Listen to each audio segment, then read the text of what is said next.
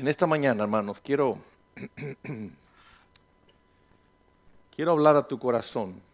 Algo que Dios puso en el mío. Y esta semana logré encontrar un título a estas meditaciones o palabras o como le quieras llamar. Eh, y giran en torno a, a dos palabras, mente versus corazón. Esta semana Kevin y Wendy estuvieron hablando del corazón. No tenía ni idea que yo iba a hablar de lo mismo hoy, pero estoy seguro que no, de ninguna manera uno contradice el otro, porque en el Espíritu de Dios no hay contradicción. ¿Te, has fijado, te has fijado tú que la Biblia no tiene un orden cronológico, ni tampoco un orden de importancia? Eh, o, o un orden, por ejemplo, si quisieras conocer acerca de la resurrección, en el índice no te dice, ve a la página 1460.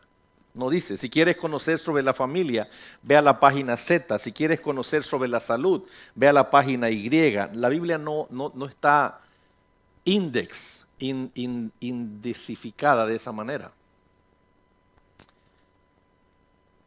No hay índice, índice, índice ni lista de importancia. Sin embargo, hay temas importantes en la escritura que deberían ser el génesis de la escritura. En el Génesis, en el Génesis debería hablar lo más importante de la escritura es esto.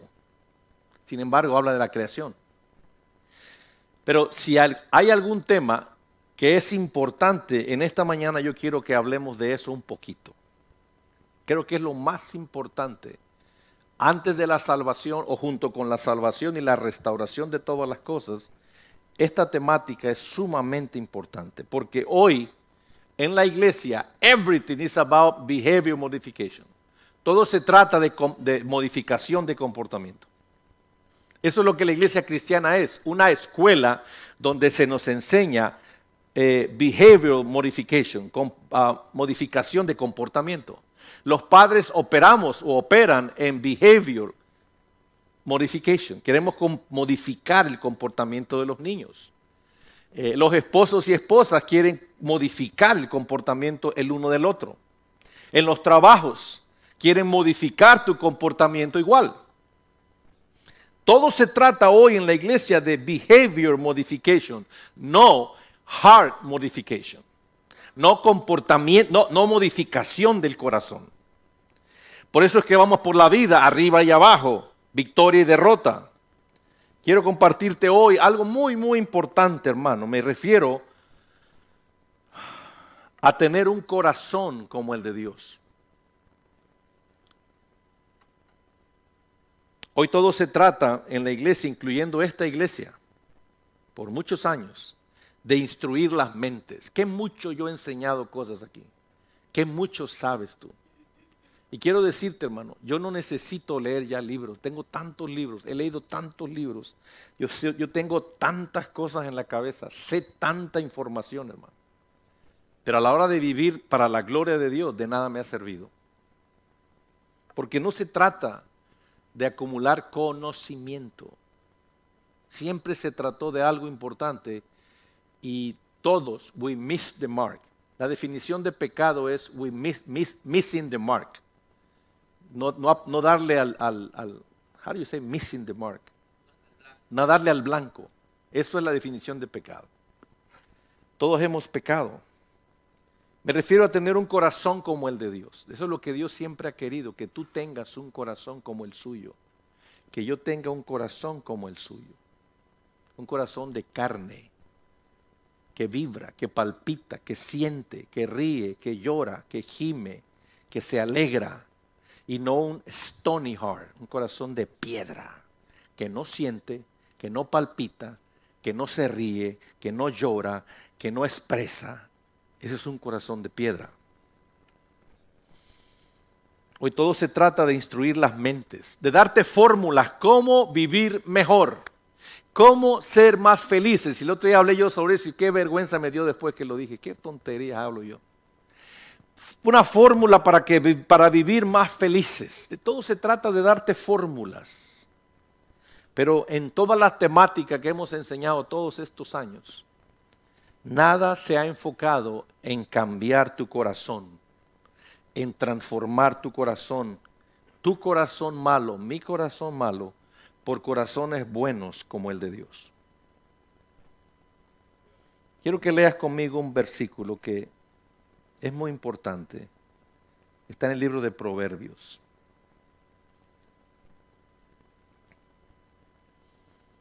Capítulo 4, versículo 23. Yo creo que este versículo debería estar al principio de la Biblia. Esta temática debería estar al comienzo de la escritura, como el tema número uno para empezar. Sin embargo, hay otros temas antes que esto, pero bueno, nunca es tarde para, para enfatizarlos. Capítulo 4 del libro de Proverbios. Vamos a sentarnos a meditar por unos segundos o minutos en el versículo 23. Yo sé que este pasaje lo conoces muchísimo. No necesitamos, algunos está de memoria, lo sabemos. Yo no quiero Santa Marta, Colombia, saludos, saludos Argentina, saludos Ecuador y los que más adelante se irán conectando, pues gracias por estar ahí esta mañana, les agradezco mucho su conexión. Yo leo de la Biblia de las Américas primero, te voy a dar tres versiones dice la Biblia, la Escritura, con toda diligencia, guarda qué? Tu corazón, porque de él brotan los manantiales de la vida. Y lo hemos leído, lo hemos sabido, lo sabemos de memoria, pero no me dice nada hasta aquí. Bueno, voy a tratar de leértelo otra vez de la versión Reina Valera. Sobre toda cosa guardada, perdón, sobre toda cosa, guarda tu corazón, porque de él mana la vida. Ah, the New Living Translation dice así, sobre todas las cosas, cuida tu corazón, porque de él determina el rumbo de tu vida. Y me gusta una versión en inglés antigua que lo dice mucho mejor. Dice así, keep your hearts with all diligence, for, for out of it springs out the issues of life. Esto es lo más claro que puedes escuchar este pasaje. Cuida tu corazón con gran diligencia, porque de tu corazón springs out, uh, brota, salpica, expulsas todos los asuntos de tu vida. Todos los temas de tu vida brotan, se expulsan, se escupen de tu corazón. Todos los asuntos de tu vida. Un corazón enfermo hace malas acciones. Un corazón dolido hace malas acciones. Un corazón eh, ofendido practica malas acciones. Pero un corazón sano no puede evitar dar, springs out, eh, brotarle buenas acciones. La palabra aquí para corazón, fíjate nada más que interesante.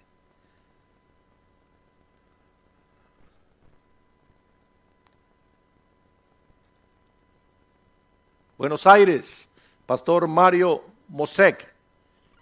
Qué gusto leer su mensaje en este momento. Eh, la palabra hebrea para corazón es la palabra lavé. Y fíjate cómo se traduce en el hebreo la palabra corazón. Yo tengo varios meses escuchando un rabino, eh, no, no, no un rabino que habla de que tenemos que regresar a las prácticas judías y esas tonterías. No, no, no, no, no. Este es un rabino súper inteligente, un rabino que habla el judaísmo al, lugar de trabajo y explica versículos de la Biblia en el Antiguo Testamento para el diario vivir. Muy práctico. Qué mucho he aprendido de escuchar a este hombre. Casi siempre lo escucho antes de bañarme, mientras me estoy bañando y cuando acabo de bañarme. Termino, una hora. Son sus cápsulas. La palabra corazón aquí es la B, que traducido figurativamente se traduce como, corazón se traduce como sentimientos, el intelecto o la mente, y ahí está la parte más importante, el corazón es el centro del ser. It, is the center of the whole being. The center. Pastor, ¿dónde físicamente está el corazón? Aquí está la cabeza, aquí están los ojos, los ojos, perdón, los oídos, la boca, las manos. ¿Dónde está el corazón? Bueno, el corazón miocardio está aquí, pero no está hablando la Biblia del miocardio. Ese no es el corazón que la Biblia habla. El corazón que la Biblia habla, yo no sé dónde está. I have no idea. It's somewhere around here. O, it could be somewhere around here, pero es la combinación de aquí y de aquí. Por algún lado de nosotros está el centro de nuestro ser, ese es tu corazón. No es este pedazo de, carne, que esta máquina que bombea sangre, esto es el miocardio. Pero tiene que estar alrededor de aquí porque eh, eh, aquí tú tienes sentimientos en el corazón. Y los sentimientos se sienten aquí, entre aquí y aquí. Algunos les sienten aquí porque se descorazonan, otros les duele aquí cuando tienen dolor. Pero, pero es un mover aquí. Alrededor de esta área está el corazón. Involucra la mente también. Pero es el centro del todo el ser. El tema del corazón es el fundamento. Debe ser el fundamento de toda enseñanza y de la Biblia.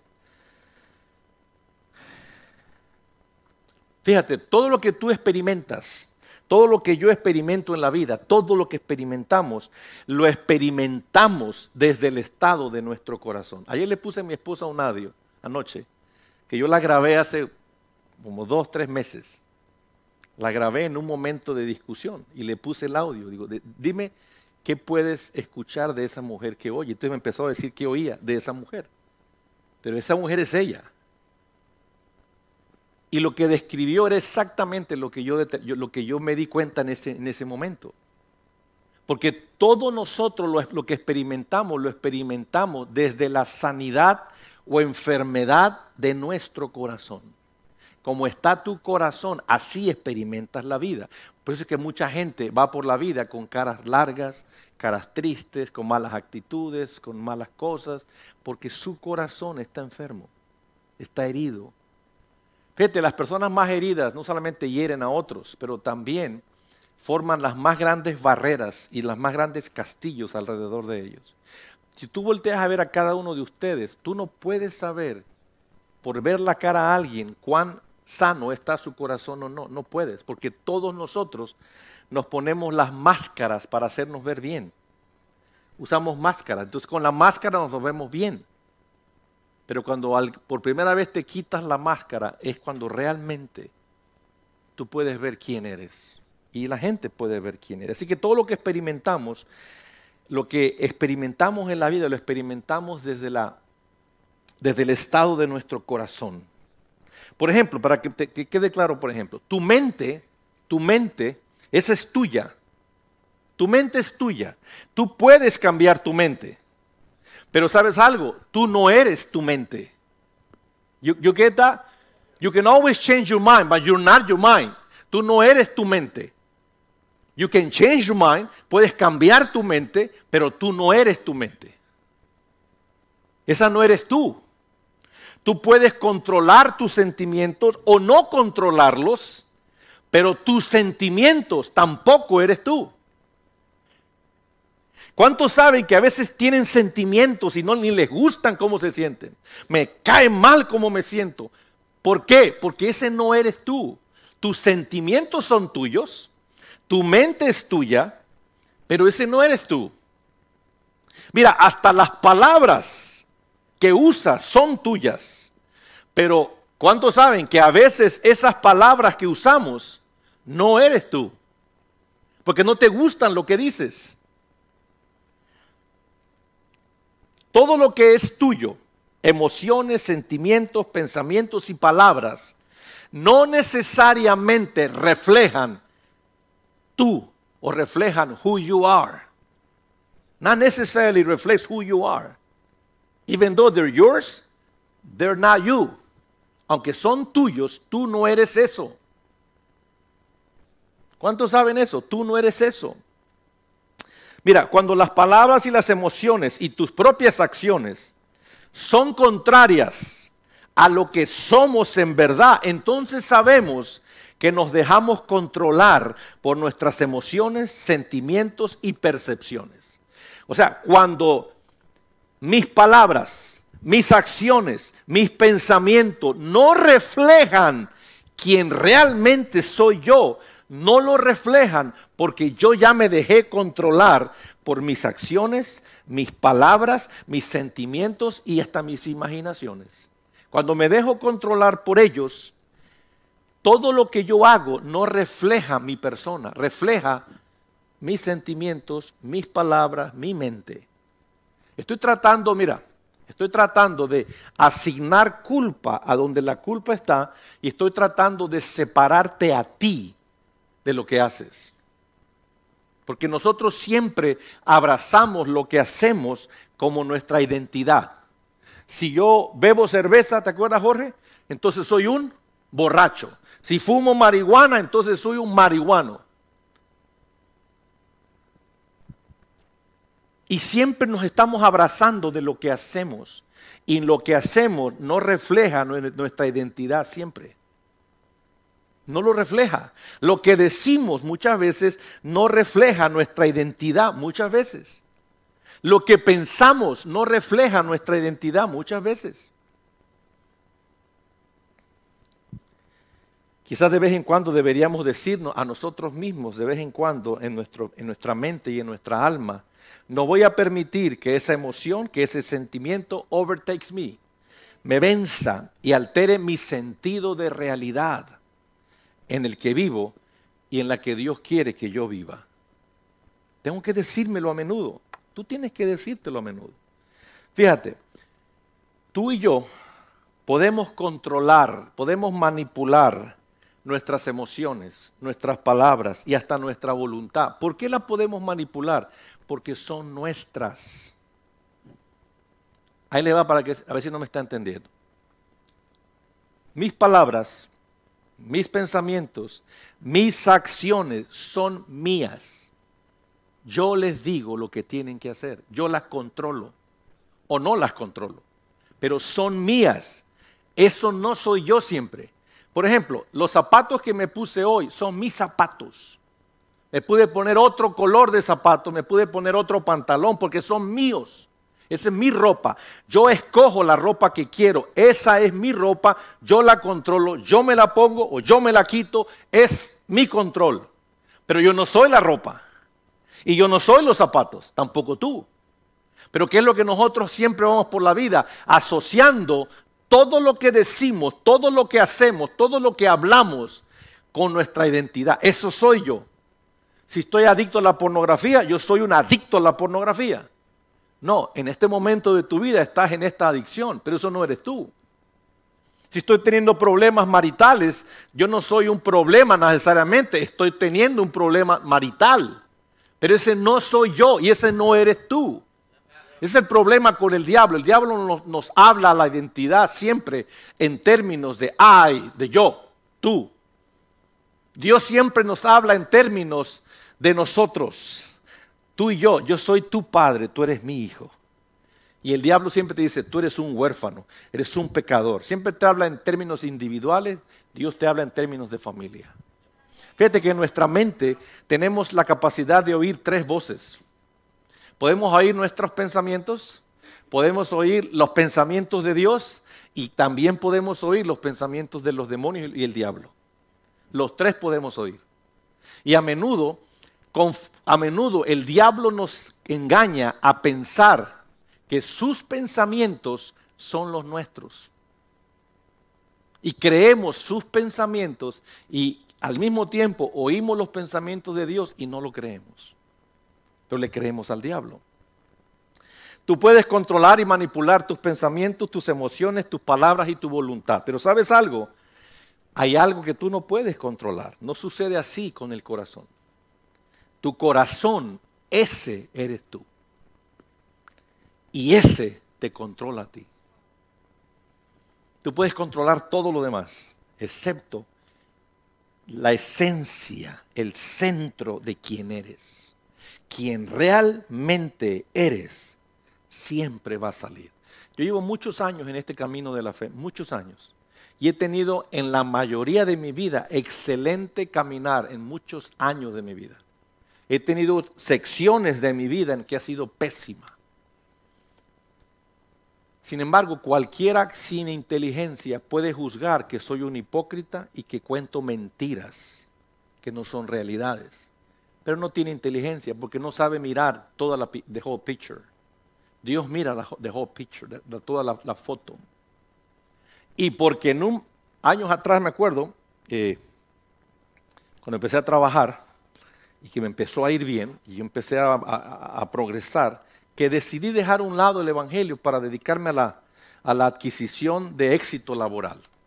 Cualquiera diría que en ese momento, no, cualquiera diría que era un hipócrita y que no amaba a Dios. Bueno, en ese momento estaba actuando bajo otra motivación alejada de Dios.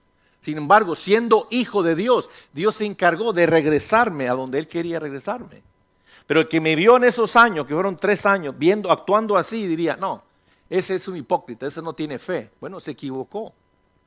Porque en ese tiempo eso fue. Pero no ha sido 38 años así. Y ese es el problema que tenemos nosotros cuando vemos a la gente. No entendemos que están pasando un proceso y en su proceso Dios está lidiando con ellos a través de este proceso para arrancar las cosas que Dios tiene que arrancar. Porque yo quiero que sepas, y cuando hablo estas cosas no puedo evitar pensar en ti, Lice, discúlpame. Hay una razón especial por qué pienso en Lice cuando hablo estas cosas. Ella creo que lo sabe, su marido creo que lo sabe, y yo lo sé. Eh, pero tarde o temprano, hermano, va a lidiar Dios con tu corazón, aunque no lo creas. Tarde o temprano, Dios te va a revelar who you really are without Him. Y en las áreas donde tu corazón camina huérfano, Dios se va a meter ahí y va a decir, o me lo das, o me lo das. Si me lo das, tienes vida. Si no me le das, tienes muerte. Dame tu corazón, dame esa parte de tu corazón. Y todos los que somos sensibles a Él tendemos a decir, yes, Lord, I'll give it to you. And then, in a second, He transformed that area, esa área de tu corazón, no, not surrendered to Him, it is transformed in a second. ¿Estamos aquí? Todos somos afectados por las heridas y las situaciones de la vida, todos, todos. Por ejemplo, imagínate este caso, un niño crece en un hogar donde su papá no le pone atención.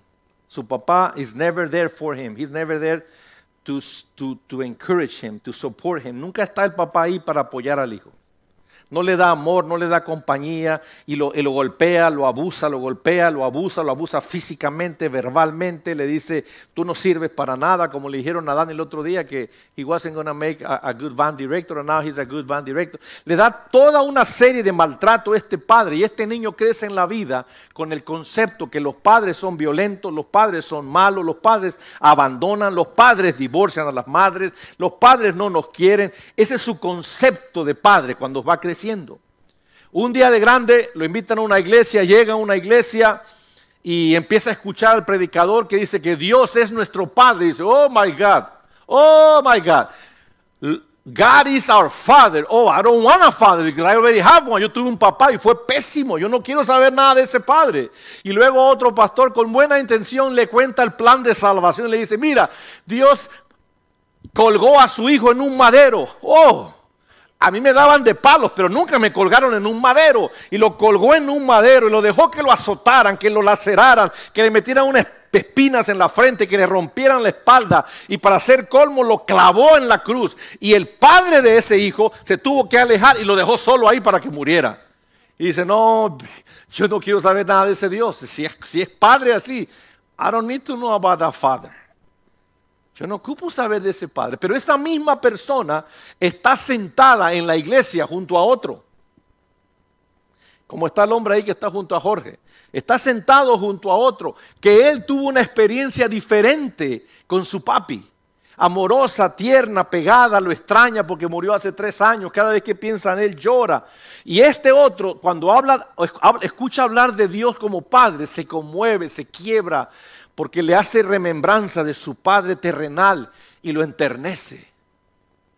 ¿Qué es la diferencia entre esos dos corazones? ¿Qué es la diferencia entre esas dos vidas? El corazón de cada uno. Esa es la diferencia.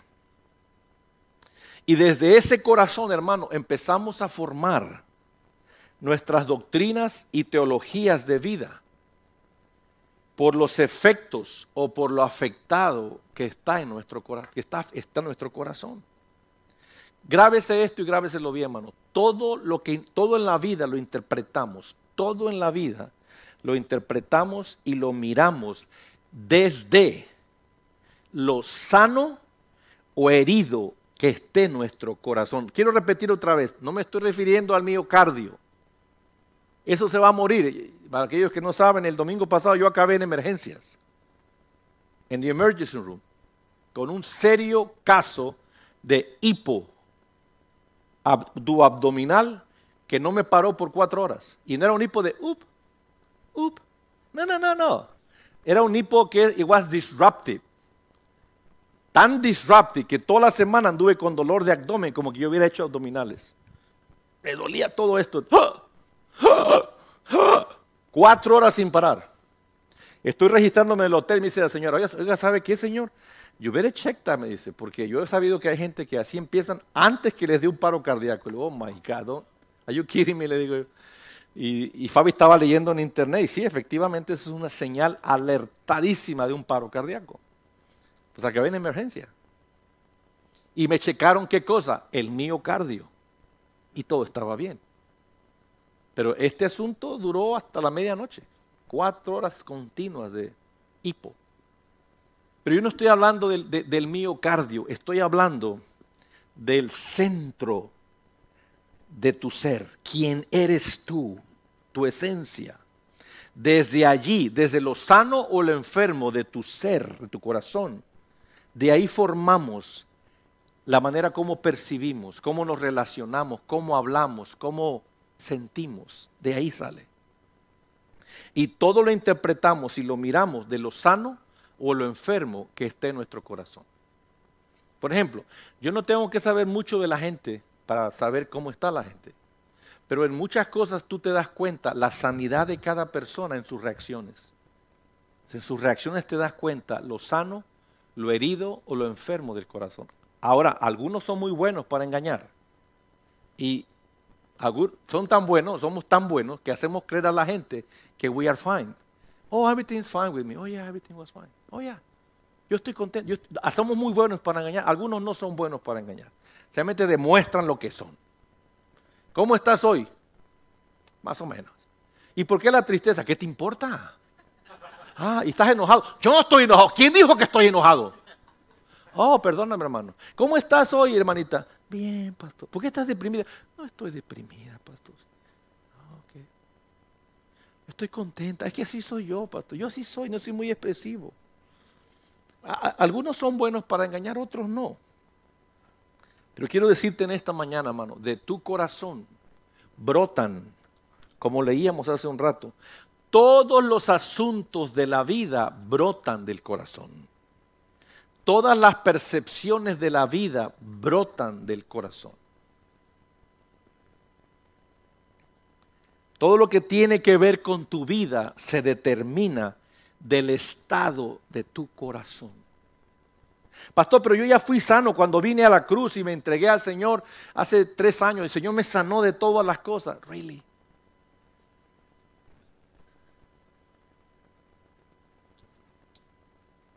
Pues, te hiciste, pues has creído una sanidad parcial.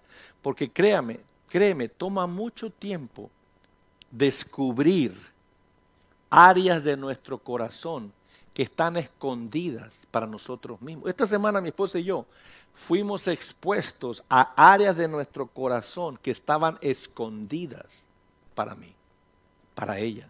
Ella me contó lo que le pasó a ella y me quedé, wow, yo nunca sabía eso.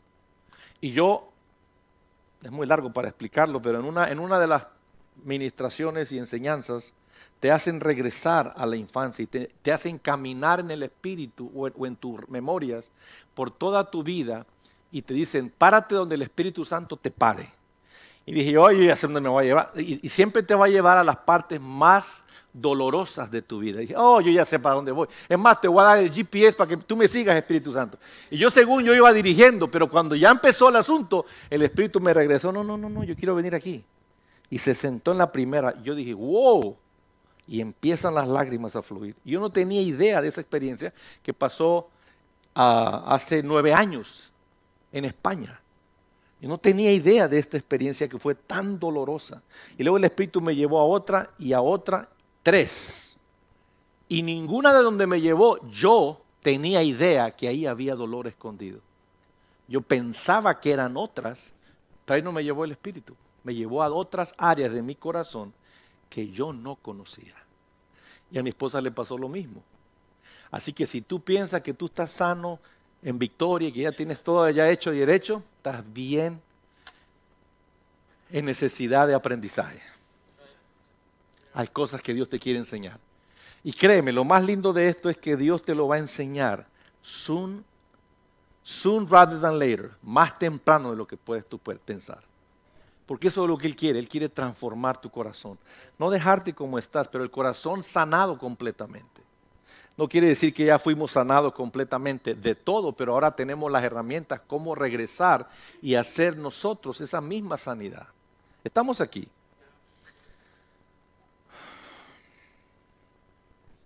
Hermano, nosotros, los que estamos aquí sentados y los que están por internet, nosotros vivimos en diferentes mundos, cada uno de nosotros. Uh, thank you very much, Danny. Thank you. Me cayó la botella. Vivimos en diferentes mundos cada uno de nosotros. Yo no vivo en el mundo que vive Claudia.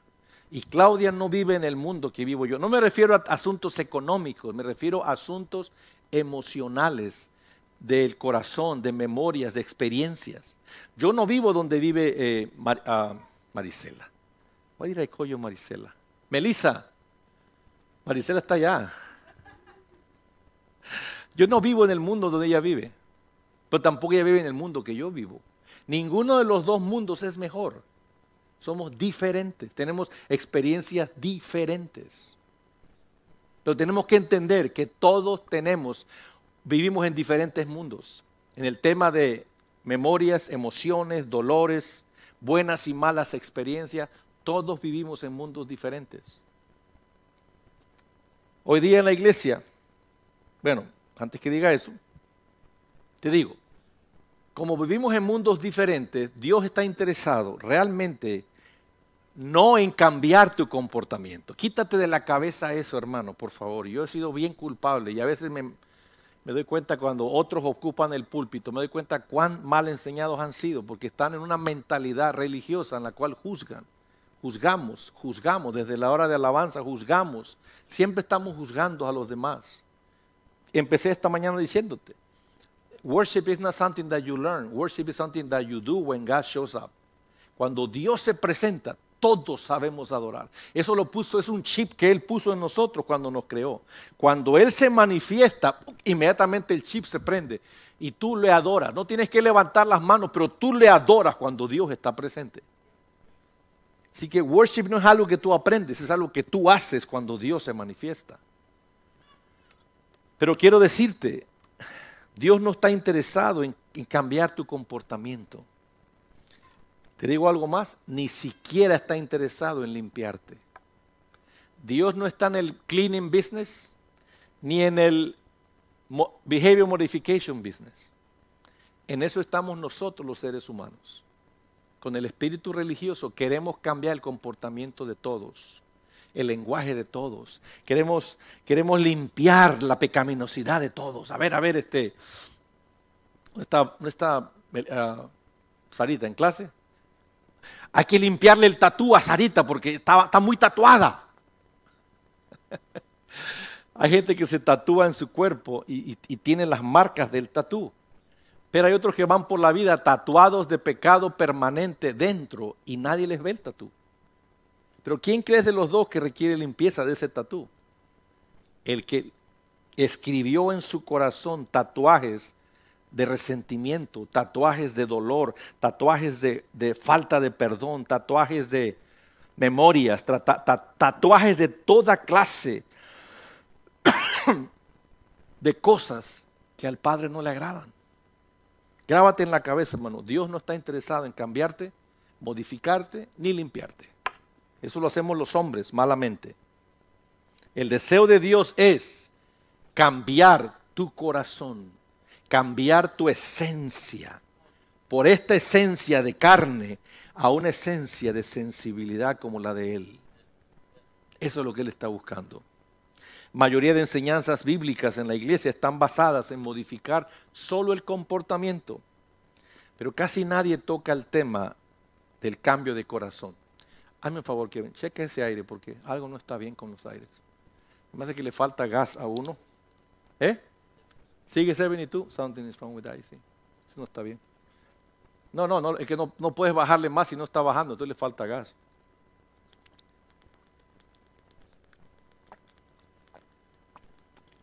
Está bien, está bien. ¿Están bien todos? ¿No tienen calor nadie? Ok, ok. Soy yo nada más. No hagas esto. No hagas aquello. Si haces esto, vas para el infierno. Si dejas de hacer aquello, vas para el cielo. No es el lenguaje que usamos siempre en todos lados. Con nuestros hijos le hacemos igual. Si, mira, si me haces la tarea a las 5 de la tarde y para las 6 ya terminaste y haces tu short 6 y media, te voy a premiar con algo. Y entonces todo lo, que hacemos es behavior modification, con modificación de comportamiento. De eso se trata hoy día toda la iglesia. Casi nadie lidia con el corazón. Fíjate, tanto así es esto que hay palabras en la vida de las iglesias, en la vida de los púlpitos, que deberíamos dejar de usar. Deberíamos dejar de usar. Te voy a decir algunas. Debes, deberías, tienes que. O en inglés, you should, you must, you have to. Esas palabras, you should, you must, you have to, deberías dejar de usarlas porque Dios nunca viene contigo y te dice, mira Melissa, you have to, you have to, you must. Dios nunca dice eso. Jamás te dice you have to, you must. Debes, deberías, no hagas. Créeme, Dios no habla así. Así hablamos los humanos. Ah, porque así nos hablaron los padres, así hablamos nosotros. Todo regresa otra vez a los padres. Por eso hoy día eh, vamos a tener el privilegio pronto de casar a Dani y a Sarita. Eh, dejar no idea, no tienen idea de lo que les espera las próximas semanas y las cosas que Dios les va a pedir que hagan en los próximos meses. Pero yo me quiero asegurar que Dani Elizondo no se convierte en su papá. And I'm going to ensure that he doesn't do that. Because he doesn't know. Él no sabe que tiene todo el potencial de convertirse en Elizondo Senior. He just doesn't know it. He doesn't know it. Como tampoco yo lo sabía cuando tenía 22 años, que yo me iba a convertir en mi papá. La cosa que yo más odiaba era mi papá, como era como papá y como esposo. Dije, yo nunca voy a ser así. Nunca. ¿Cómo crees? Un año del matrimonio y me convertí exactamente como mi papá. ¿Qué no estaba usted en el Evangelio, pastor? Pues claro que estaba en el Evangelio, pero el Evangelio de qué te sirve? El Evangelio no te sirve nada, la iglesia no te sirve para nada. Si no tienes al dador del Evangelio dentro, no te sirve de nada. Son solo palabras y conocimiento vacío. Dios quiere que dejes de hacer las cosas, hermano, por la fuerza de la voluntad humana, por el poder humano, por el esfuerzo humano. Eh, es como que te... Come on, come on, church. ¿Cuántos se sientan en el toile de vez en cuando? Usted sabe que usted dice, no he ido al baño últimamente, y te sientas y estás ahí y haciendo ruido tratando de forzar lo que no se puede forzar. Pero lo haces, come on, come. Levante la mano, ¿quién lo ha hecho? Come on. Eh, Jorge es valiente, dice, si yo lo, yo lo hago, dice. Igualmente, tú no puedes pujar para hacerte manso. Tú no puedes pujar para hacerte humilde. Tú no puedes pujarlo. Eso es natural. Puedes dejar de hacer algo, pero no te puedes nunca convertir en algo. Soy más lindo en inglés. Yo, creo que estas próximas semanas voy a hacer un domingo solo en inglés, porque ya me di cuenta que cada vez que traduzco las cosas, cuando las escribo se escriben en inglés, se traducen al español, qué gran, gran cantidad de revelación se pierde, nada más en la traducción. Escuche esto. You cannot stop, no, you can stop doing something but you can never become something. You can never become something. You could stop doing something. You could stop, you could stop watching wrong TV programs. Yeah, you could stop. But you can never become a humble man just by trying. Just by trying. I'm going to try to be a humble man. Me voy a hacer un hombre humilde. Voy a hacer un, y le empiezas a pujar te vas a creer, te vas, lo que te vas a creer es una tripa trabada, brother. Que te va a impedir después ir al baño, así que no lo hagas. no lo hagas. Por eso dije hace un ratito, aquí hemos fallado nosotros muchas cosas en muchos años. Lo primero que hemos querido, hemos querido enseñarte a adorar. Una pregunta, ¿quién les enseñó a los niños cuando vienen aquí a pararse a adorar? Nadie les ha enseñado. ¿Por qué lo, por qué hacen? Porque les gusta. En su inocencia lo tratan de hacer de la mejor manera que pueden. Pero tú no aprendes a adorar, tú solamente aprendes a responder cuando Dios se manifiesta, está presente. Yo he fallado en eso. Pero una de las cosas que yo he fallado más, y todos lo saben, que yo te he enseñado por muchos años principios del reino, ¿sí o no? Para que camines en los principios del reino, los principios, los principios de Dios. Y yo he enfatizado que camines los principios de Dios. Sin embargo, cuando ves la Biblia, la Biblia no tiene ningún pasaje que diga que you, can, que you should walk in the principles of God. La única cosa que la Biblia dice que tú puedes caminar en, you can walk in the Spirit. But you don't walk in principles. Si you don't walk over principles. No, you, you walk in the Spirit, alongside with the Spirit. Inside of you, you walk. Puedes tener principios adentro, pero la Biblia dice que solamente puedes caminar en el Espíritu. Tú no puedes caminar en lo que haces. Tú solo puedes caminar lo que eres. Oliver no puede tratar de ser un niño con Down syndrome. Él es un niño con Down syndrome. Él, solo puede caminar en lo que él es un niño sin Down syndrome solo puede caminar en, eso, un niño sin Down syndrome. Como el niño zurdo no puede hacerse derecho tratando de hacerse derecho. We don't walk in the principles of God. You can only walk in the Spirit. You cannot walk in what you do. You can only walk in what you are. Are you here? Hermano, Dios, por estar leyendo tan rápido, ya se me acabó el tema. Pero estas son cosas que tienes que volver a escuchar, hermano. Yo quiero decirte algo. Dios quiere cambiar, cambiar nuestros corazones. No modificar nuestro comportamiento. Si se dio cuenta cuando leímos al principio el, pasaje de, de Proverbios 4, ¿se acuerda? 4.20 que decía, keep your hearts with diligence, for out of it springs out the issues of life. Del corazón brotan todos los asuntos de la vida. ¿Cómo vas al trabajo? ¿Cómo te llevas con la gente en el trabajo? Brota. ¿De dónde brota? Del corazón. ¿Cómo te llevas con el cónyuge? Brota de cómo está tu corazón.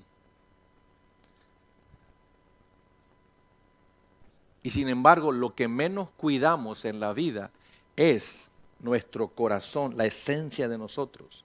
Cuidamos nuestros músculos, vamos al gimnasio, hacemos ejercicio, cuidamos nuestro sistema digestivo, queremos comer bien, cuidamos nuestro pelo, nos ponemos toda clase de, hierbas y cosas, las damas cuidan su, cutis con cremas y maquillajes. Cuidamos nuestra apariencia, compramos ropa que nos haga vernos bien.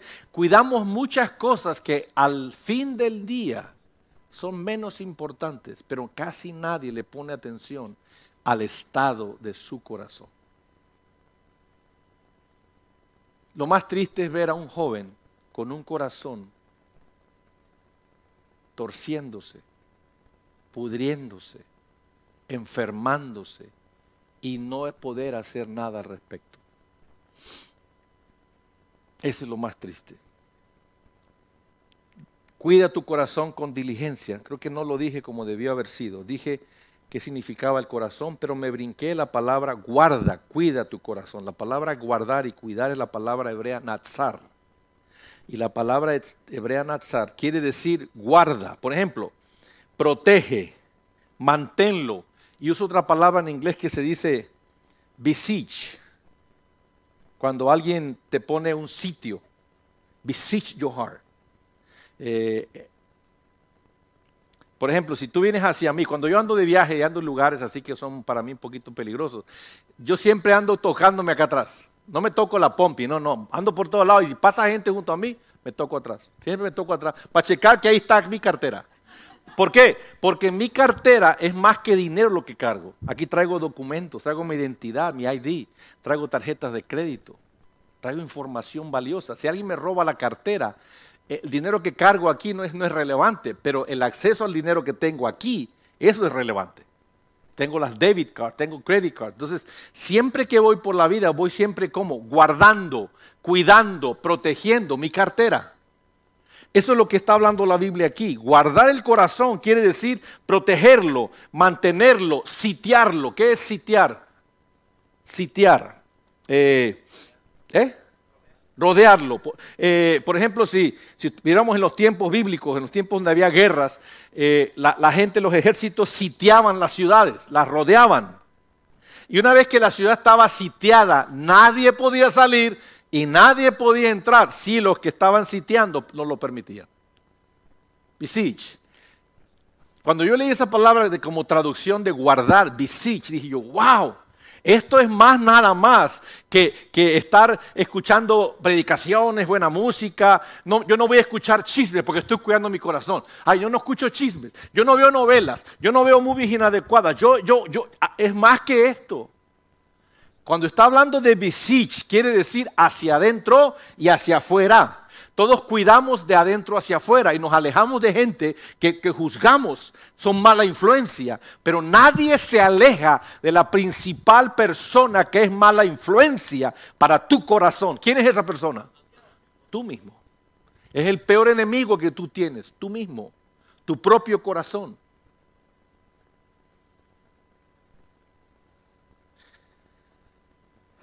Ayer a Fabio le hicieron decir algunas cosas. Todo eso, todo, yo, ella empezó a decirla, yo estaba risa y risa. Pero yo estaba risa y risa porque yo estaba sorprendido de la manera como Fabiola hablaba inglés, como nunca en su vida había hablado tan relax, correctamente, con acento, pero correctamente. Yo estaba, what happened? Feliz de ver esta tremenda situación. Pero le, le, hicieron decir, bueno, no le hicieron decir cosas, le dijeron, dinos qué está en tu corazón acerca de tu marido. Entonces empezó a hablar cosas que estaban en su corazón acerca de su marido. Y cuando ella las decía, lavaba en mi corazón oír esas palabras. ¿Por qué? Porque unas semanas atrás dijo otro tipo de palabras muy diferentes a esa. ¿Por qué? Por el estado de su corazón. Había otras cosas había en su corazón, por eso dijo unas cosas. Pero al Dios depositar identidad real en ti, todas las cosas viejas se transforman en cosas nuevas y ahora hablas de acuerdo al corazón del Dios. Yo quiero decirte, hermano, creo que Dios nos está llevando a la iglesia cristiana en, en general por direcciones diferentes a todas las iglesias que quieren esta dirección. La mayoría está enfocada en el éxito ministerial, en los números, en los... Tú sabes que hace unas tres... ¿Cuándo fue? El weekend de, febrero 14, el, Día de los Novios. Una iglesia prominente de aquí, de, de Texas. ¿Sabes a quién trajo a la iglesia para dar un concierto? Romántico. Andrea Bocelli. ¿Quién no le gustaría estar en un concierto donde va a cantar Andrea Bocelli con su niña? Estuvo impresionante. Yo lo vi en televisión. Dije, wow, qué padre. No, no fue en, el memorial, no fue en el febrero, febrero 14, no, en Resurrection Sunday. Fue el concierto de Andrea Bocelli. Preciosa música. Ese chavo tiene una voz preciosa. Y como está cieguito, pues tú nomás ves oyes su voz, ¿no? Pero canta tan suave, tan tierno, tan romántico que tú dices, wow, qué lindo. Pero eso es lo que la iglesia se ha convertido, un centro de diversiones y espectáculos. Hoy día mis, convicciones acerca de tener un building son tan cambiadas, hermano. Han cambiado tanto ¿Queremos tener un building para la iglesia? Sí. ¿Tiene que ser así de cuatro paredes, alto, ancho, grande? Todo eso? No necesariamente. No sé cómo va a ser, pero te quiero decir algo. Eso no es el corazón de Dios, de, que te traiga yo aquí a sentarte para entretener tu mente con Andrea Bocelli. Para que diga, ay, qué romántico este mensaje, ay, qué lindo. No. Hoy la iglesia está en otras direcciones, hermano, buscando cosas que Dios ni siquiera está interesado. Pero aquellos que están en sintonía con el corazón del Padre, Él está dirigiéndonos a direcciones donde el Padre nos está dando instrucciones específicas para transformación de vidas. Comienza con la transformación del corazón. Si tu corazón puede ser transformado, instantáneamente tu vida es transformada. La gente alrededor de ti es tocada. Todo mundo se altera cuando un corazón es transformado al propósito original que siempre fue, siempre ha sido y siempre será. ¿Cuál es un propósito original del Padre con sus hijos? Que todos se parezcan a la imagen de su Hijo. ¿Cuál es nuestro destino, Padre, Dios? Eh, pastor, ¿cuál es mi destino en Dios? Dígamelo, ¿cuál es? Éxito, naciones, ministerio, unción. No, tu destino en Dios es que seas tan humilde como Cristo tan paciente como Cristo, tan amoroso como Cristo.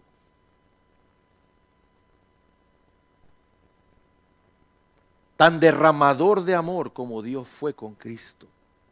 Ese es tu destino. Pastor, pero yo, yo, pensaba que mi destino involucraba, usted sabe, la unción, el poderío, las masas, las multitudes. Eso, eso honestamente, eso es más el destino del diablo para la iglesia que de Dios para la iglesia. ¿Sabías eso? El diablo ha mezclado sus, sus, sus, planes en el, en el, vocabulario de iglesia, que hoy los profetas profetizan mentira a la gente diciendo, mmm, Dani, mmm, mmm. Yo veo naciones en tu porvenir. Saca tu pasaporte porque tú vas a, tú vas a las naciones, Dani. Pastor, pero es que yo soy maestro de escuela, yo tengo trabajo. No, no, no, no, Dios te va a llevar, vas a tener que dejar trabajo porque Dios te va a llevar por todo el mundo. Así que cancela todo tu show y saca tu pasaporte, tú vas a las naciones. Y aquel, ¿sabes qué? También tú vas. Es más, compren juntos los mismos vuelos porque van a volar juntos. Y nos llenan la cabeza de puras utopías y vanidades. Profetas hablando en el espíritu del diablo que la gente se las cree, pastores se las creen, iglesias se las creen, sin saber que mucho de eso es propósito de diablo, no tiene nada que ver con el propósito de Dios. ¿No me lo cree? Muéstremelo con la Biblia, pastor, por favor, muestra dónde está en la Biblia. Bueno, la Biblia dice que el creador del universo, de la tierra y de todos los cielos que existe, el que creó los animales, el que le llamó el que cuando, cuando, cuando se aparece los animales le cantan, las, nubes se hacen un lado, el cielo y la luna le, le rinden honor. Ese creador, Cristo, cuando vino a la tierra, no vino en forma de rey del universo, vino en forma de un bebé. Pero no nació en un palacio, nació en un pesebre, en a manger. No tenía ropas finas, ni olores ni fragancias en su recámara Olía excremento su recámara cuando nació. En la forma más humilde de un bebé, Jesús nació. Dios nació y tabernaculó entre nosotros. Y vimos su gloria como la gloria del unigénito de Dios. Y le adoramos y le amamos y lo empezamos a admirar. Pero nunca Jesús tuvo plataformas de éxito, de fama, de fortuna y de estrellato. Nunca. Hasta el día que murió, Jesús murió en la forma como nació. En humillación nació y en humillación murió. ¿De dónde agarra el ser humano que Dios tiene destino para nosotros en absoluta fama, gloria y prestigio y riqueza? ¿De dónde el ser humano lo agarra como propósito de Dios para todos nosotros? Keep your hearts Guarda tu corazón con toda diligencia, protégelo, ponle una guarida, Ponle un sitio, manténlo cerca de ti, manténlo protegido, porque de tu corazón brotan, brotan, brotan todos los asuntos de la vida, todas las relaciones que tienes, todas las palabras que usas, todos los sentimientos que tienes, todo el amor que tienes, lo, sale del corazón. Y si el corazón, si el manantial se contamina, todo lo que sale de ti sale contaminado. Yo te hago una pregunta para que la recibas y la medites en lo profundo. No tienes que responder nada, solamente óyela y respóndete dentro de ti. ¿Cuál es el estado de tu corazón? ¿Cómo está tu corazón hoy?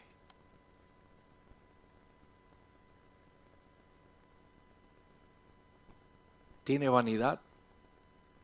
¿Tiene orgullo? ¿Tiene resentimiento? ¿Tiene falta de perdón? Tiene estrés, mucho estrés, preocupado por el día de mañana, estrés, estrés. Creo que es la segunda parte de esto donde hablo acerca de, sí, la segunda parte donde te pregunto, ¿cómo puedes saber cuánto conoces el amor del Padre en tu vida? Y hay dos cosas que te dejan ver clarito, cuánto o si conoces realmente a Dios. Una de ellas es el nivel de preocupación que vives. Eso dice todo de si conoces a Dios o no. El que vive estresado por el día de mañana, por el dinero, por el trabajo, ¿cómo le voy a hacer? ¿Cómo le voy a hacer? Tengo mucha deuda, tengo mucha deuda. El que vive así nunca ha conocido el amor de Dios, nunca. Porque te fijas que ninguno de los niños vive así preocupado. ¿Por qué? Porque confían en quién? En sus papis.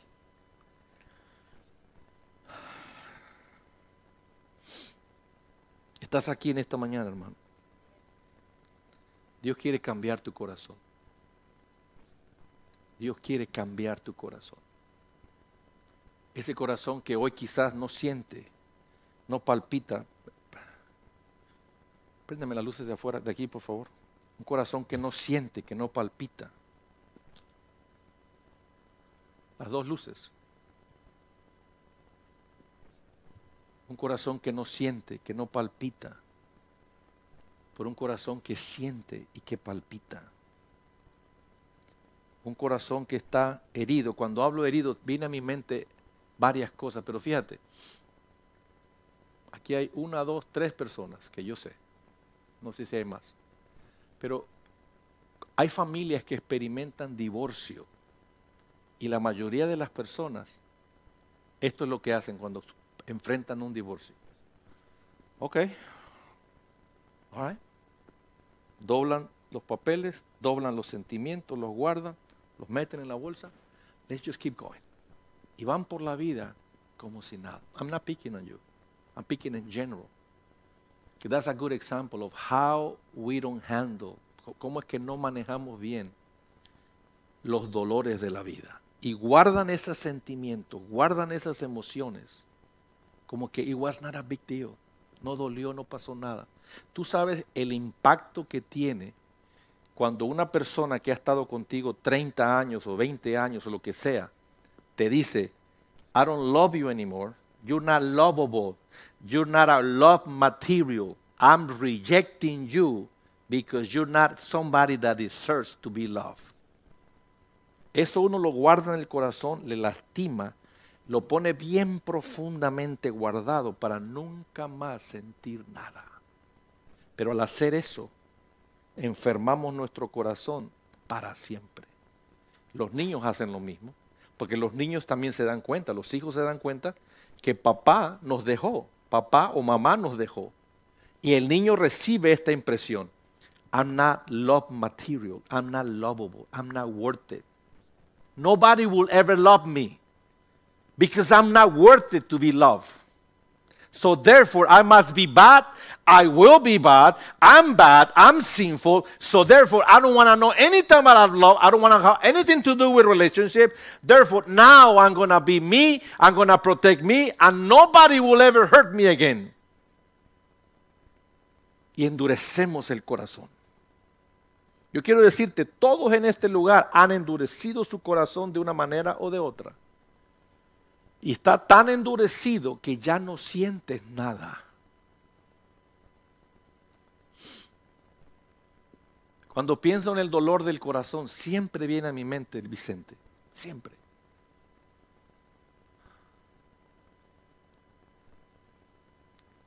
Yo tuve mamá, pero me abandonó cuando tenía cuatro años. She just walked away from me. Y se fue y me dejó ahí. Y yo recuerdo como hoy decir estas palabras. I'm not, I'm not gonna cry, I'm not gonna cry, I'm not gonna cry. I gotta be strong, I gotta be strong, I gotta be strong, I gotta be strong, I gotta be strong.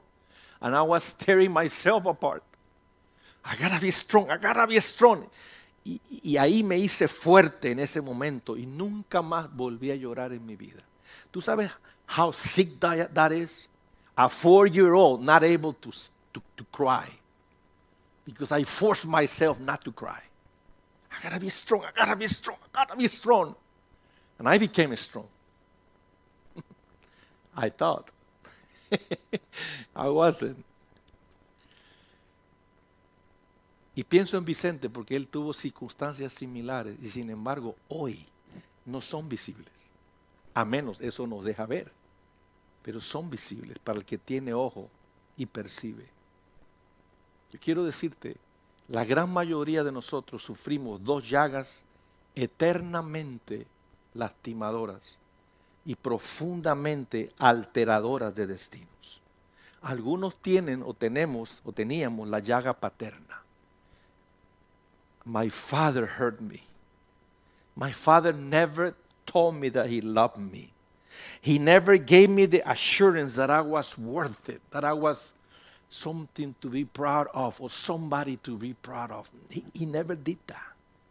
So we walk through life with a wounded heart with the father wound, la gran mayoría. Otros caminan con la llaga materna.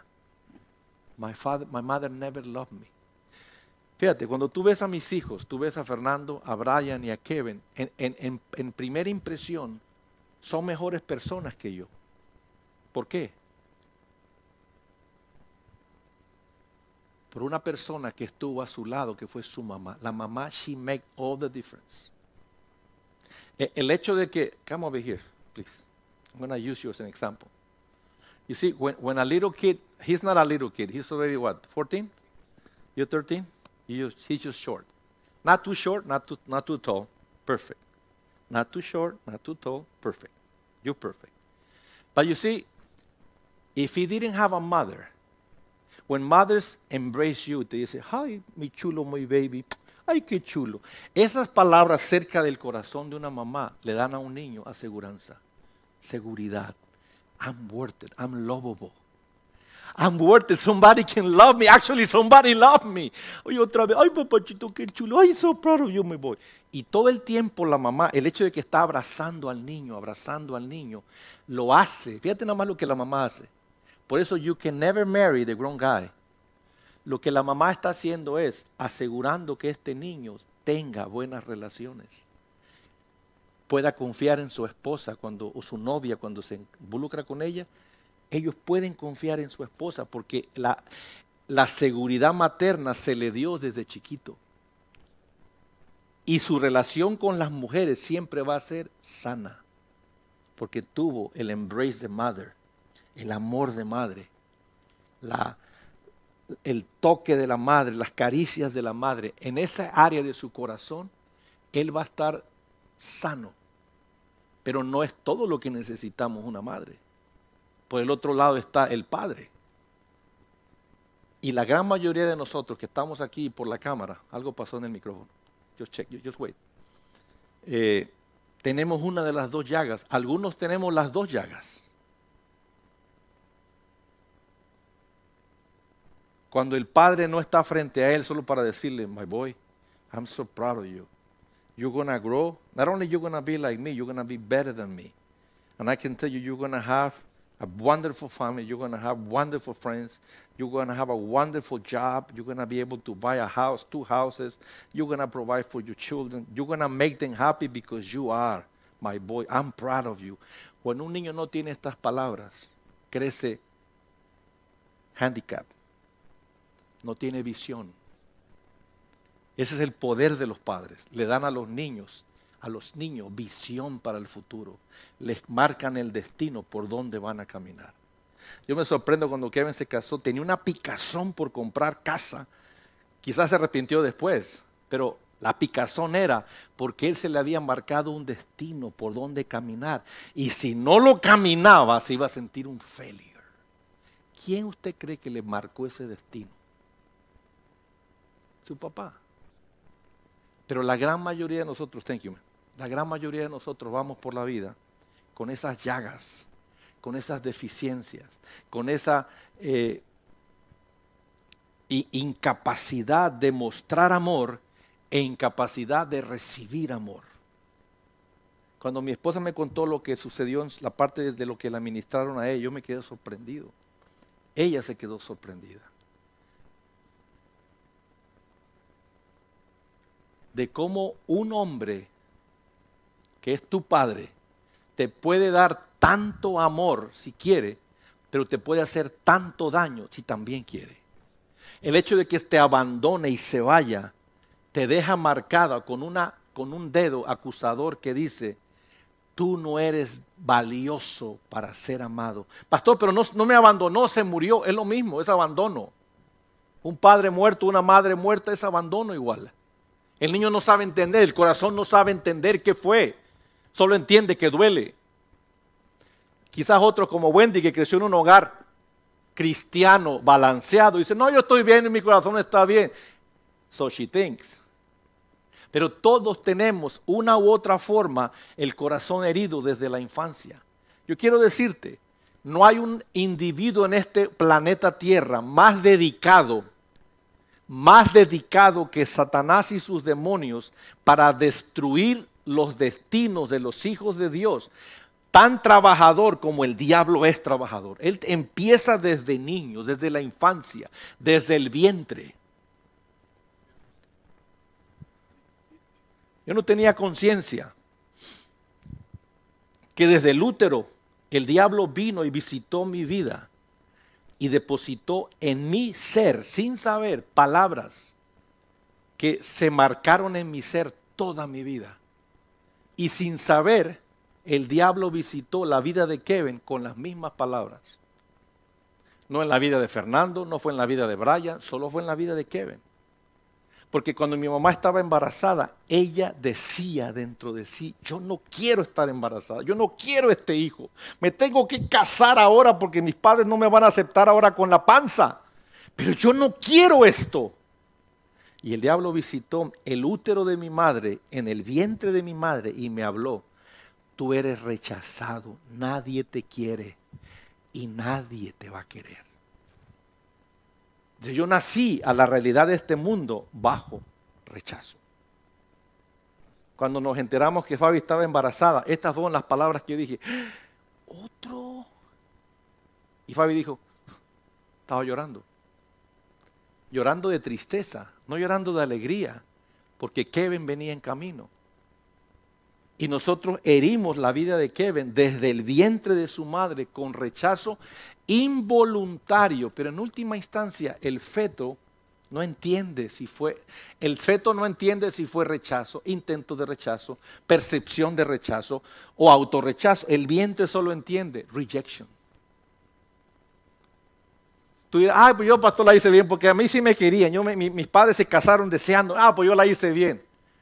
Ok, ¿y entonces por qué estás tan torcidito, brother? Si tú la hiciste bien, ¿por qué estás tan... How, can you be so twisted all around? How come? El diablo siempre visita con sus demonios las generaciones desde temprano. Cuando e, e, él, e, mira, el diablo sabe el destino de generaciones basado en la actividad angelical. Cuando nació Jesús, no había muchos ángeles alrededor del pesebre. Y dijo yo, este niño no es igual que otros. Let's go check it out. Porque this boy is not the same like the others. There is a, lot of angels around this boy. And sure enough, it, was God's son being born. El Hijo de Dios naciendo. Entonces, cuando el, ángel, el, diablo y sus demonios perciben actividad angelical alrededor de nacimientos, sabe que ahí hay propósitos de Dios bien importantes. Y dice, hey boys, double mark, double mark, every single one of them, mark, mark. No me dejen a nadie solo. Y empiezan a marcar desde la infancia, desde el vientre, desde el, desde el nacimiento. Marca personal, marca personal a cada bebito. Mamás que tienen bebés, cuiden a sus bebés. La gran mayoría son visitados desde las cunas con, con, eh, eh, pánicos nocturnos, sustos nocturnos, ruidos nocturnos, toda clase de anormalidades para, para inyectar a ese pequeño bebé de, de, de espíritus ministradores de miedo, de susto, de pánico, de alerta. Alerta. Cuando somos inyectados de alta alerta desde la infancia, cuando crecemos nos hacemos personas celosas. Eh, ¿Qué es la otra palabra? Sospechosas. A mí se me hace que Claudia, como tiene las manos puestas así, algo trae contra mí. Yo estoy seguro que no, no me está viendo bien. Porque de chiquito yo fui bautizado con alta alerta. Como nadie estaba para cuidarme a mí, a mí no me cuidaban, yo me tenía que cuidar solo. Yo vivía siempre en alta alerta, alerta, alerta. Se, se traspasa eso a la edad adulta en celos, en control y en suspicacia y en sospecha.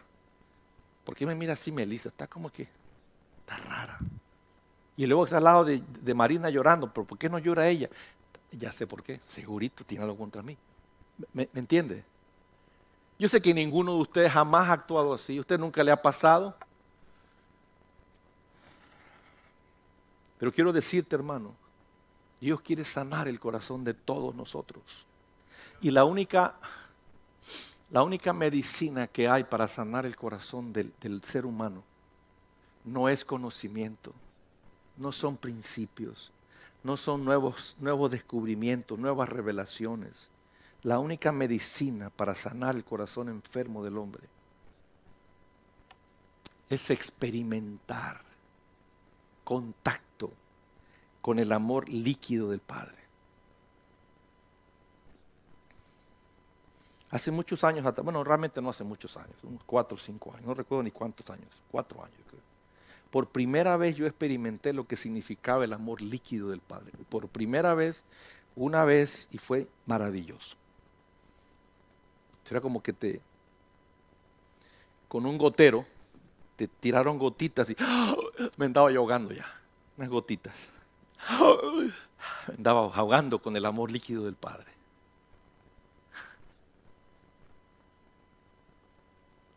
Esta semana, no sé qué pasó. I have no idea. I don't know how to describe it to you.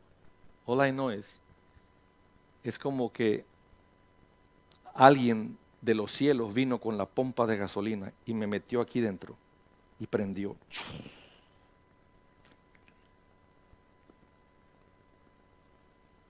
Y por una hora o más, la bomba no paraba echar agua. yo sentía agua, algo que... ¡ah! Eso es lo que el amor líquido del Padre hace. Te, te bombea por dentro. No sé cuántos de ustedes han experimentado lavar su boiler, pero eso es un proceso que hay que hacerlo a menudo para que no se pudran los boilers. Hace, mucho, hace poquito hice el mío y le conecté la manguera al boiler y le abrí el boiler, le conecté la manguera para que salga el agua sucia y le abrí para que sacara el agua sucia. Entonces, pues, como sale agua del boiler, salí y empezó a salir medio sucia. Al cabo de 20 minutos ya estaba el agua limpia. Pero lo dejé corriendo todavía. Ya después lo cerré. La primera agua que salió, debido a que es un boiler semi-nuevo de año y medio, no estaba tan sucia. Pero años atrás lavé otro boiler que estaba de 7 años sucio y esa agua que salía al principio era lodo, pudrición y rastros de pudrición. Yo te hago una pregunta, hermano. Si en esta mañana Dios conectara su bomba de amor, sobre ti, su amor líquido sobre ti, y, viene el ángel del Señor y te pone la bomba y te inyecta y empieza a bombear todo el agua, el líquido del amor, el amor líquido de Él. ¿Cómo saldría tu agua mientras es limpiada? ¿Cómo crees? Sucia. Pero aunque estuviera sucia y aunque esté sucia, tú no tienes que sentir vergüenza por esa suciedad. Lo que tienes que sentir es rejoice que God is putting his love through you, in you, to wash you clean. To wash you clean.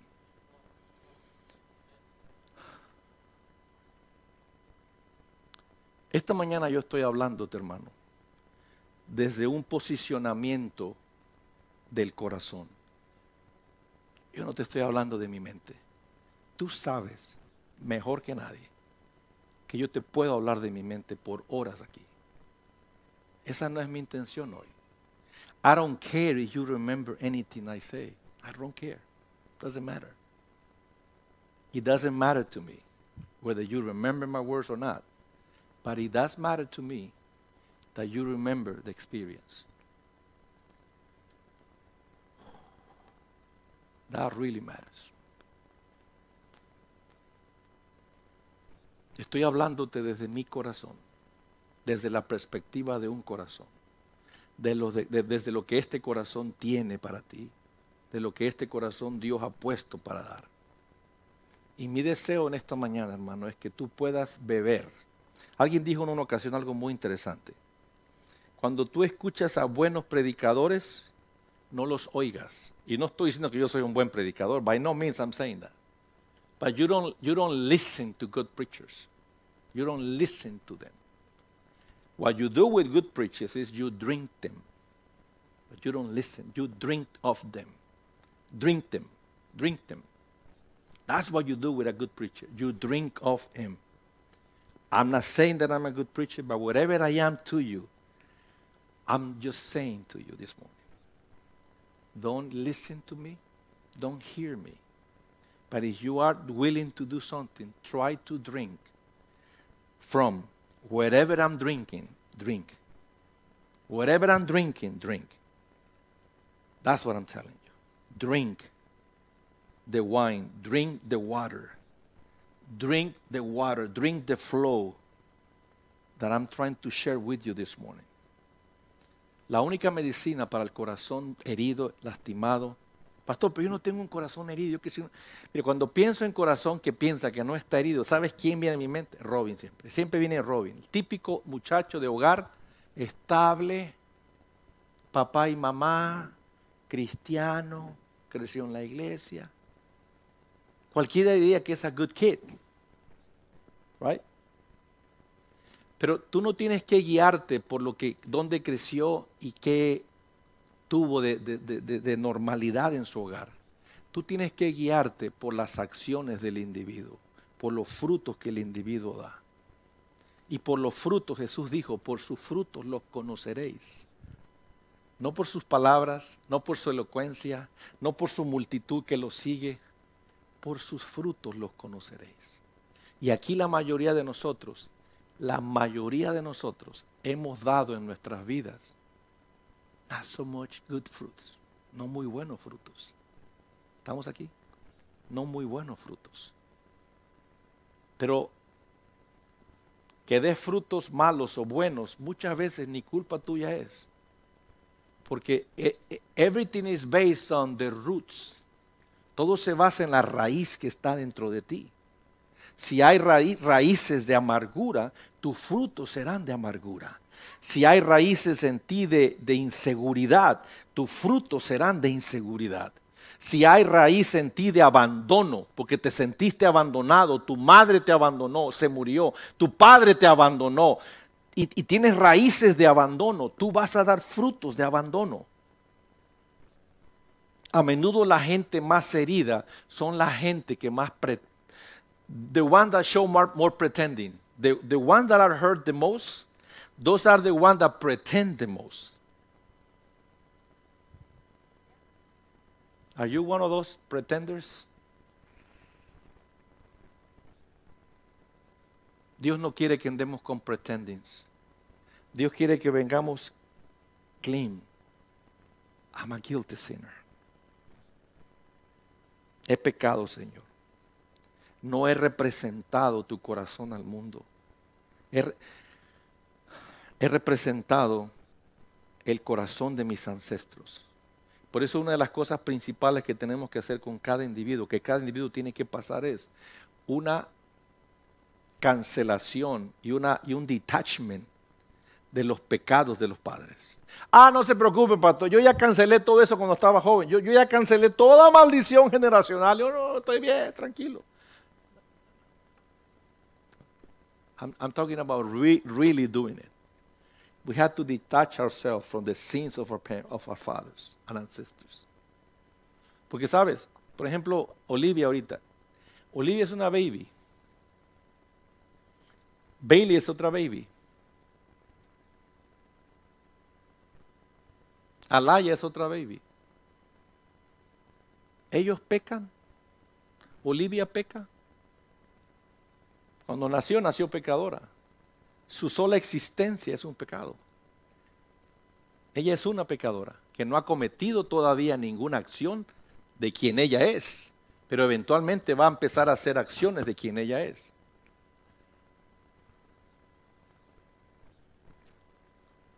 Pero esta niña que está aquí, Olivia, ella va a crecer en la cultura, en las tradiciones, en las prácticas de sus padres. Eso es todo lo que ella va a saber. Lo único que va a saber ella es la manera como sus padres viven, cómo sus padres hablan, cómo sus padres interactúan, cómo sus padres se sienten. Por eso es que mucha gente no se da cuenta, pero cuando ya están en, en camino a irse de aquí, sus niños me empiezan a decir a mí que ya se van. ¿Tú sabes cuándo yo empecé a notar el cambio en Gabriela y Chami? Meses antes que se fueran. Yo me di cuenta que ya no me recibían, los, abrazaba y me decían así, y ah, caray, pues ¿qué les hice? Porque ellos se van alimentando de las cosas que escuchan en su casa, de la cultura a la que son expuestos, se van alimentando y así es como van creciendo bajo esa cultura. Quien Wendy y Kevin son se va a manifestar bien pronto en Olivia y en Oliver. Porque es lo que ellos aprendieron. Los pecados de Wendy y de, y de Kevin, Olivia los va a empezar a repetir bien pronto, bien pronto. Entonces, no hay que, no hay que atacar la naturaleza picaminora de, Olivia. Kevin y Wendy tienen que lidiar con sus corazones. De hecho, te digo algo, Dani, before you have kids, don't you dare having any kid until you go through a process. You and your wife. Especially you and your wife. Every single person that got involved in the sexual activity and sinful activity and any kinds of aberration against God before marriage, they gotta go to a process of cleaning your lines. Porque si no, cuando des a luz, todo lo que corre por ti, toda la suciedad de tu corazón, va a depositarse en tus generaciones. Ellos ya van a nacer en el mismo pecado que tú cometiste. Es importante entender estas cosas. Es importante sanar el corazón antes de tener hijos. Porque si no lo sanamos, les traspasamos las heridas, las ofensas, los dolores, los resentimientos, las frustraciones, los secretos, las prácticas secretas, todo pecado secreto de los padres los niños lo reciben en el mismo secreto que los padres lo cometieron. Ellos lo reciben. Y el padre los marca para practicar los mismos pecados cuando él, padre y la madre, cuando el padre y la madre los practican en secreto, los niños ya están potencialmente practicándolo en el futuro. Pero esas cosas no las sabemos. Pensamos, como nadie me vio, como me escondí en la esquina, nadie se enteró. Pues tampoco mis hijos. No, no es así, hermano.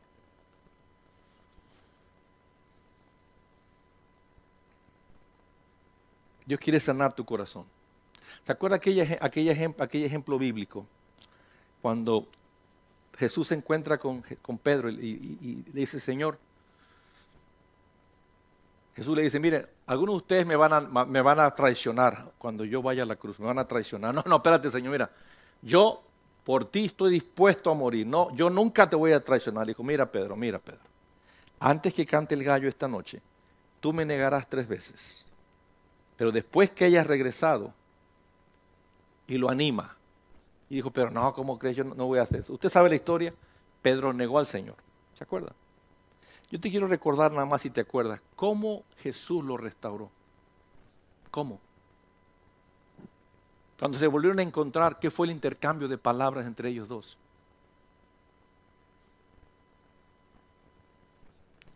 ¿Cómo hubieras reaccionado tú siendo Jesús si te encuentras con Pedro después que te traicionó? ¿Qué hubieran sido tus primeras palabras hacia Pedro?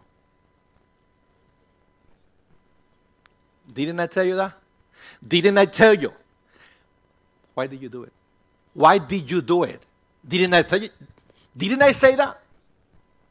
¿Cómo le hubieras tratado a Pedro tú si hubiera sido Jesús después que tú resucitas y él está arrepentido? Ya Pedro estaba totalmente decepcionado de sí mismo, dejó la fe y se fue otra vez a la barca. Ya, ya yo no voy a hacer, yo, esto de discípulo de Jesús yo fracasé. Mejor sigo mi negocio de pescadería, aquí me va bien, los pescados no se me ofenden, no los traiciono, aquí me porto, aquí voy a estar yo. Y Jesús se les aparece en el mar en la playa y está cocinando pescados para que ellos desayunen. Y todos ellos se acercan a Jesús, excepto Pedro. Pero se quedó trabajando en, las nets. Él no se acercó. ¿Por qué Pedro no se acercó a Jesús cuando todos corrieron cuando lo vieron en la orilla? ¿Por qué él no se acercó? Que se sentía indigno. Se sentía yo lo traicioné. No soy digno de su amor, ya no soy digno de una oportunidad. Lo que yo hice no tiene nombre. Lo que yo hice, mi pecado es demasiado sucio, demasiado turbio. No me voy a acercar. Y Jesús se acerca a él. Dice, How you doing, Pedro? How you doing? How you doing? Y Pedro con la cabeza baja. I'm doing all right. ¿Te das cuenta que Jesús no le dijo, Pedro, ¿por qué me traicionaste? con un tono humilde, así suave, ¿por qué me traicionaste? Jesús ni le recordó el incidente. ¿Se ha notado eso? Ni le recordó el incidente. Jesús solo le dijo, Pedro, do you love me? Señor, tú sabes que yo te amo. Really, Pedro, do you love me? Claro que te amo, Señor. Claro que te amo. Pedro, do you agape, me? Yes, Lord, I fileo you. Yo te fileo. La tercera vez le dijo, Pedro, tú me amas. Y Jesús le dijo, Señor, tú sabes todas las cosas. Todas las cosas tú sabes. Y tú sabes que te amo. Y Jesús le dijo, entonces, ven, apacienta mis ovejas. Y Pedro dijo, ¿really? Are you giving me a chance to do that again? Yes. Apacienta mis ovejas. Y Pedro dijo, Yes, I will. I shall. And he did. Ese es el camino, Padre. Ese es el camino al Padre, hermano. No condemnation. No guilt. No reproches. Simplemente una simple pregunta repetida tres veces. Marina, do you love me?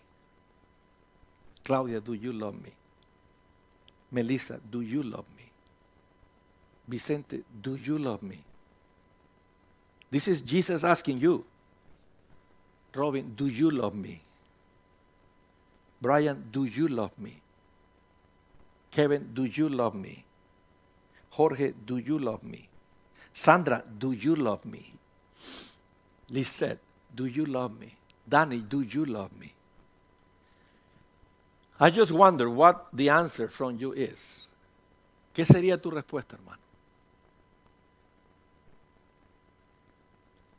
¿Cuál sería tu respuesta ante la pregunta directa de Jesús? Do you love me? What would be your answer, Danny? Danny, do you love me? What would you say to Jesus? Do you love me? For the second time. And then a third time, do you love me? You would say yes. I would say, Yes, Lord, I love you. Yes, Lord, I love you. Yes, Lord, I love you. Yes, Lord, I love you. Vamos por la vida buscando tantas cosas de Dios. Siempre queremos que Dios nos dé algo, que nos dé algo, que nos haga algo, que nos otorgue algo. Y cuando ves en la escritura el pasaje ese del, de, creo que es Lucas 15, donde habla del hijo pródigo. Usted sabe la historia del hijo pródigo, una historia muy linda, que no sé ni por qué se llama historia del hijo pródigo, porque el centro de la historia es el papá. He's the center of the story. Pero se, enfoca todo en el hijo pródigo. Sin embargo, un personaje más importante para mí todavía que el hijo pródigo es el hermano mayor.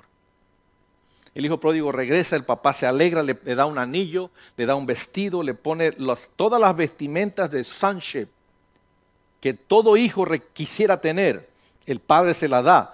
En la condición que el hijo vino, sucio, lleno de pecado, arrepentido, la primera acción, note eso, la primera acción del Padre fue cubrirlo, no fue rechazarlo, no fue regañarlo, no fue decir, ¿por qué te arrastraste? No, no, no, lo abrazó y lo cubrió en señal de sonship. Y, el hijo mayor hermano se enojó cuando regresa del trabajo, él se enoja y dice, ¿qué están haciendo ahí? A los trabajadores, ¿qué están haciendo? Una fiesta para tu hermano, él regresó. ¿Cómo que regresó ese pip? Y se enfogona y se queda afuera. Y el padre después que está en la fiesta dice, ¿dónde está el hermano? ¿Dónde está, está, mi otro hijo? Y no entró el otro, se quedó afuera. Entonces el padre sale a encontrarse con el hijo. Y lo entrevista y dice, hijo, ¿qué estás haciendo aquí? ¿Por qué no entraste a la fiesta? Dijo, no voy a entrar a esa fiesta. Ese tu hijo que te gastó el dinero, que te deshonró, que te desobedeció, que te abandonó, que se alejó de ti, hoy le celebras. Y yo que he estado contigo todos estos años, nunca me has matado un cordero siquiera para comer con mis, con mis amigos. Y algo tremendo que el versículo 35 dice ahí, no, 31, de 15, 31 de, de, de Lucas, el padre le dice estas cosas al hijo.